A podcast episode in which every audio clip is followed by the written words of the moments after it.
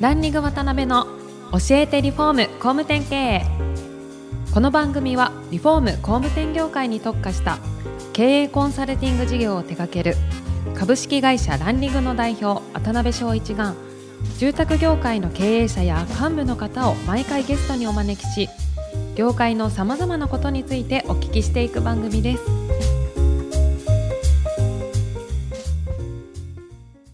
皆さんこんにちは。さあ今週も始まりましたランニング渡辺の教えてリフォーム工務店経営アシスタントの牛久保ですパーソナリティの渡辺翔一です。はい今回はハウスクラフトの遠藤社長の最終回ですよろしくお願いしますはい、よろしくお願いします。遠藤さん。遠藤さん。はい、お願いします。はい、お願いします。はい。ま噛み方。あ、もうね、もう噛みまくって。神様です神様。神様あ神様はい神様ですか。はいはい。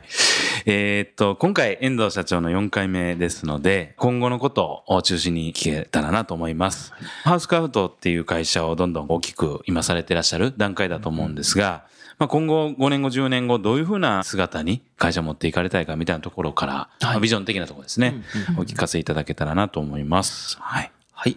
今の段階でいくと、その拠点としては4拠点でやってるんですけど、はいうんうん。拠点をたくさん増やそうとか、はい。もっともっとこの会社を大きくしようっていうことはあんまり考えてないんですね。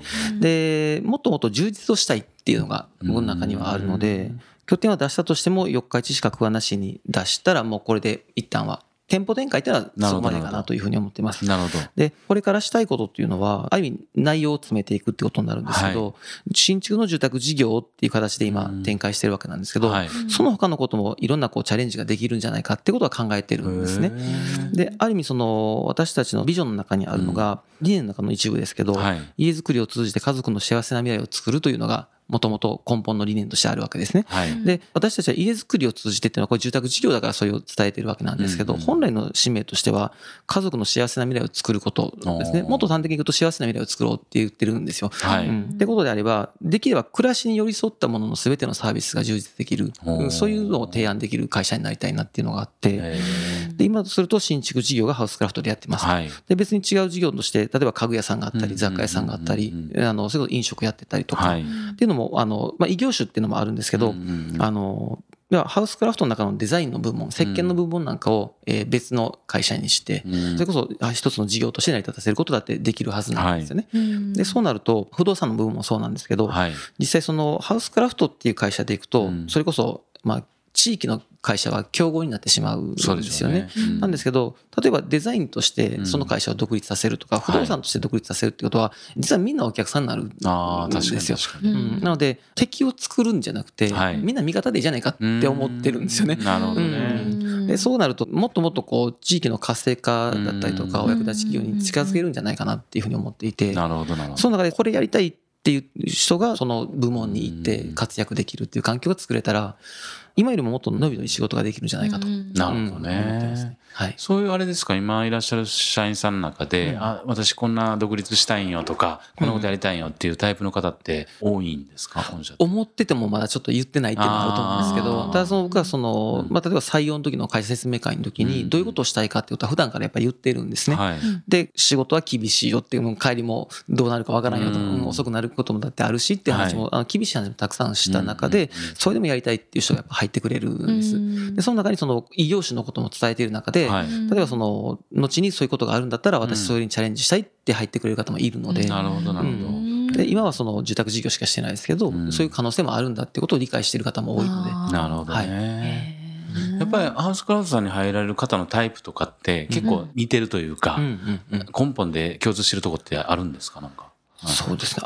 明るいっていうところまだ活発な人が多いですよねうん明るい人も多いですし、あとは役に立ちたいっていう欲求はあるだろうなっていう感じはしますね。なるほどね。いいですねうん。まあなんかトップのね、やっぱ価値観が出てくるんでしょうね、うんそういったところがね。うん。で、その片一方というか、で、工務店さん向けの活動っていうのもかなり積極的にはい。やられてらっしゃると思うんですけど、はい。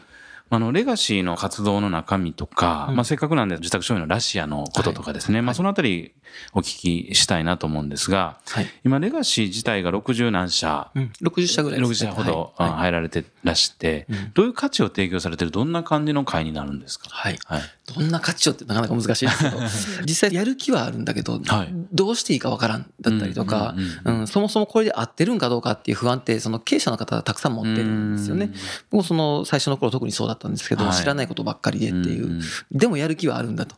うん。なので、その、うん、要は教えてくれる人だったり、アドバイザーがいるだけで、はい。コーチがいるっていうイメージですね。うんだけで全然その結果違ったろうなって、はい僕が途中段階でよく思ったんですね。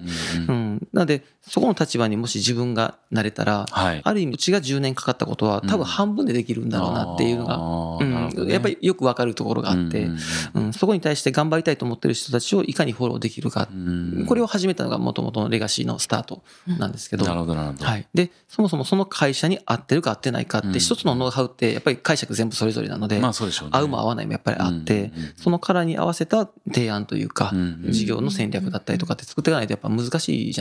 うん。人数が10人なのと20人なのでは違ったりとかで、きることも違うので、その時のうちの状況と、その時の僕だったらどうしたかっていうのも合わせて提案させてもらったりとかっていうことは多いですよね。なるほどね。はい。形式的には本部から提供されるものって勉強会とかはい研修とかってことになるんですか？えっと、研修もあれば、はい。6ヶ月の集中プログラムになるので、その中で今だと集合研修が5回あってで個別で必ず訪問するのが1回あってっていうのは、1回でもそこの足運んどかんとですね、はい。例えばデザイン住宅したいんだと。うん。でもその打ち合わせスペース見たら、うんちょっとこれは難しいんじゃないかとか、はい。うんその証券がもうそもそもそういうのじゃないとか、ううん。んあの感じるものがやっぱあったりするので、まあそうでしょううねん。そこで実際に行っ肌で感じてみないと分かんないことっていうのもちゃんと受け止めながら提案していくってことになりますね。その6回のプログラムって具体的に言うとどんな感じの一番最初はそれこそ理念の確認だったりとかなかったら作りましょうの話になるのででそれこそミッションとかビジョンとかコアバリューとかっていうのところをその詰めていくんですね。でできなかったら課題になって2回目にそれを発表するっていう、ね。うん。はいそれを文章がどうかとかっていううん。その内容までチェックして一応一個変えていって修正していくみたいな。っていう会があって、あとはその事業戦略の組み方とか、はい。5カ年計画ちょっと作りましょうとかっていうのを作ってみたり、はいはいはい。で、その後に個別でっていうところに、その訪問に行くんですね。それぞれの会社さんに行って内容確認して、その時には商品の構成だったりとか、実際の価格帯がどうとか、実際のその工事原価がどうかとか、はい。そういうのも全部見直しを一旦させてもらって、なるほどね。で、これぐらいのイメージでいくと、ここまでは下がる、下がりますねとか、そのためにはこういう交渉してくださいねっていうアドバイスもしながら、えー工事原価を下げていくっていう作業も一緒にしていくので、で、商品化を改めて見直しをするので、はいでもそのなかったら作るので、その中でそのメーカーさんだったりとかにこう掛け合う材料が作れたりするわけじゃないですか。うんうんうんきっかけなかったらコストってなかなか下がりにくいので。きっかけも作って、差し値ができる環境を作ってなるほどですね。うんなので、今は、あの、例えば何パーセントですと。うんうん。例えば50%ですと。はい。で、ゴールは30%にしたいんですけど、うん間40%でも構いませんねっていう、うんうん。で、一旦ここでストップするかもしれないけど、うんここ、ここがゴールですっていうう、んその設定を全部の項目でしたりとか、なるほどなるほど。うん、っていうのをお伝えして、大体それこそ、どうですかね、60万円から150万円ぐらい一件の単価で下がったりはするんですね。これ企業規模にもよりますけど。なるほどね。なので、大体そのメーカーさんとか販売店さんって業歴と業績で見るじゃないですか。はい。ですね。で、見るんですけど、そうじゃない部分もたくさんあって、うんなんでかって言ったら、その全部が AI で、コンピュータ入力で、で、弾かれるんだとしたらもうそれでしかないんですけど、そうですよねそれを決定するのは実は人なので。うん、そこにはビジョンとか理念とか将来の姿とか自分のところにもどういいのかっていうのも全部含まれてトータルして考えられるわけですよそうね。ですよね。うん確かなのでそこのところもちゃんと伝えていくっていうのがうんほとんど諦めてるんですよ。うちそんな下がらんとに。とかってなるんですけど、うん、思い込みですよって話をよくするんで。うん結構入り込んでやられるんですね。そうですね。はいなのでその付き合いが長かったりとか深かったりするっていうのがそこに思い入れができるからなんというでしょうね。ことですよね。なるほど。ですなかなかこう、遠藤さんのコピーロボットをいっぱい作らないとなかなかこう、大変そうですよね。そうあの、ただ、やりきれるかっていうと、うん多分1から10まで知らないとちょっと難しい、まあそういうことですよね。で、個別で行った時にも、それこそ関係者全員呼んでもらっていいですよっていう話になるので、営業的な話も来ればコーディネーターとか設計とか公務とか、はい。うん、であと経営者とかっていうのの質問を全部受けるわけですよ。ということですよね。うん。なかなかでそうそれに対して回収でかでなきゃいけないんで、うん。ある程度経験があるのでそれに対しては全部伝えていけるんですけど,、じゃあ誰かに変わった時には一部しか無理とかって話うになってくるかなと。そうかそうか。でまあそういう活動の中で生まれてきたまた新サービスというか商品はい。としてラッシアっていうのをリリースはい、されましたけど、ラッシアってそもそもどういう経緯で立ち上がった？どんなコンセプトの商品になるんですかね。はい。もともとそのハウスクラフトっていう会社で、い。その一番最初に工事代金として受けを取ってるのが1800万円ぐらいって話はあるんですけど、それから意図的に金額を上げていき、デザインも性能も上げていきうん、今だと2500万から2600万ぐらい使っていると。で、その価格差とすると、まあそれこそまあ800万とか、ううん。ん、まあ600万、800万からの差が出ると、そうなると、もうそもそも属性が違うわけですよね。で、実際そのホームページを見てもらったとか、インスタグラムを見てもらって、興味を持ってきてもらった人に対して、あの、必ずライフプランはするんですよね。実際に使っても金額はいくらでしょうかってやった時に、そもそも自由設計の注文住宅をハウスクラフトで建てることができないっていう答えが出てしまうことが結構多かったりするんです。で、求めてもらったことに対して僕たちが答えれないって、うん一体何だって話なんですよね。はい。うんそれを解決するための策はないかっていうのがまず一つです。はい。で考え方としてはいですね。ではい、それとそのレガシーの会員さんのその商品化に対して難しさというかもどかしさを持っていて、なかなかこう商品を作り込む速度ですね、に問題があるっていう場合が結構あったので、参考になるものの一つとしてこういうのももしあるといいんじゃないかなっていうのと、両面ですね、うん。で作ったのがラシアです。なるほどね。はい。そしたら基本的にはミディアムオーダーみたいな。セミオーダー。あセミセミオーダはいセミオーダー。ーみたいな感じなんですね。はい。なるほど、なるほど。で、今、そのラシアはどんどんエリア制とかになるんですか？いや、基本その教材としての扱いをしていて、あそういう感じなんですねはい。なので、その自分のところで名付け親にもなってくださいねとか、商品コンセプトも考えてもらって入れ替えてもくださいねとかはい、そもそも会社の理念に沿っている使用概要なんかも自分のところのものを入れ込んでくださいねとかっていうう、ん自分のところで作ったっていう価値を見出してもらいたいっていうのがもともとあって、なるほどね。ハウスクラフトで販売するとラシアという名前ですけどその会社さんでいくとそうじゃなくてもいいですっていう。なるほど。そういうことですね。そうですなるほど。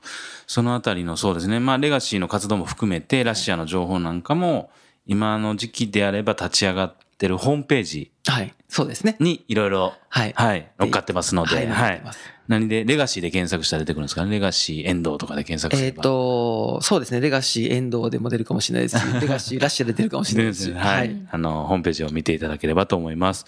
で、いろいろ説明会とかはい。をやっていかれると思うんで、はい、ぜひ番組を聞いたという方には何か特典をつけていただければ、あ、そうですね。はい、と思いますんで。はい。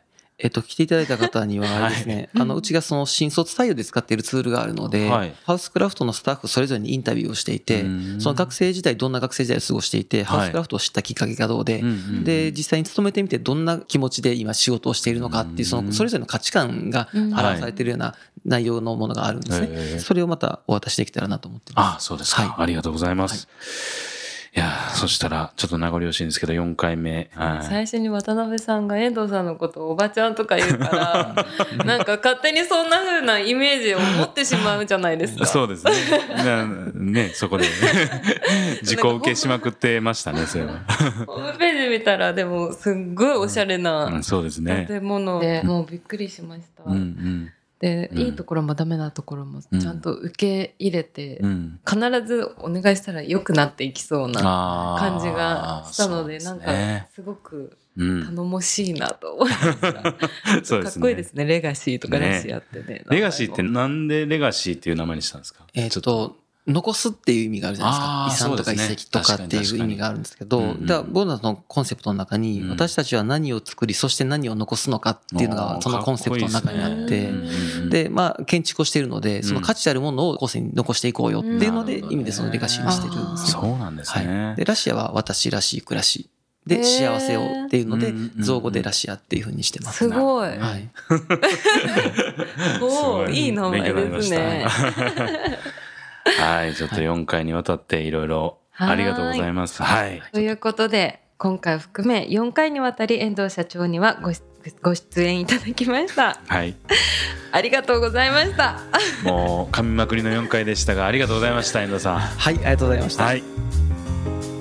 今回もランリング渡辺の教えてリフォーム工務店経営をお聞きいただきありがとうございました番組では渡辺や住宅業界の経営者幹部の方へのご質問を募集しています。ウェブサイトランリグにあるお問い合わせフォームよりお申し込みください。お待ちしています。